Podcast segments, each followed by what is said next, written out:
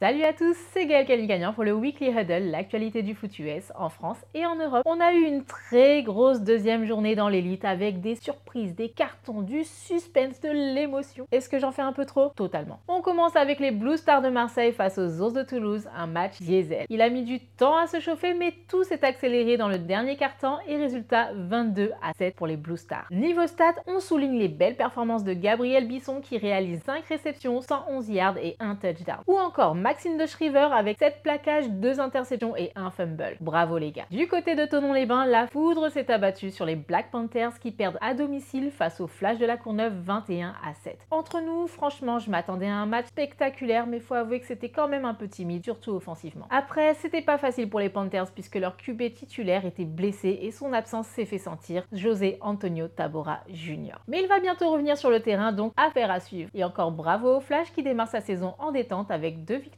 et zéro défaite. Match surprenant entre les Dauphins de Nice et les Grizzlies de Perpignan. Je vous explique. Au démarrage, les Dauphins se sont fait chicoter, clairement. À la mi-temps, il y avait 21 à 0 pour les Grizzlies. Mais nos Dauphins sont sortis de l'eau pour tenter une belle remontada et ils ont réussi à mettre 19 points. Ouais, ils ont manqué de peu de renvoyer les Grizzlies dans leur bus, euh, pardon, dans leur tanière, mais c'est avec un score de 21 à 19 pour les Grizzlies que le match se clôture. Bien joué les gars pour cette première victoire. J'étais au match des Cougars contre les Léopards et même si la tension était palpable du côté des Cougars. Les Léopards de Rouen ont su garder une parfaite maîtrise de leur jeu, surtout niveau défense. Ils l'ont emporté avec un score de 21 à 12. Bien joué l'a dit. Et pour finir, les Iron Mask ont vaincu les Argonautes sans trop de difficultés, au calme, avec un score de 35 à 8. Eh les Argos, tranquille. C'est le début de la saison, tout reste encore possible. Ça va être chaud quand même. Du côté des U20, les Molosses ont croqué les Léopards bien comme il faut avec un score de 20 à 0. Le Flash a vaincu les Météores 29 à 12 et les Caïmans se sont inclinés face aux Diables Rouges avec un score de 18 à 2. Quel enfer pour les Caïmans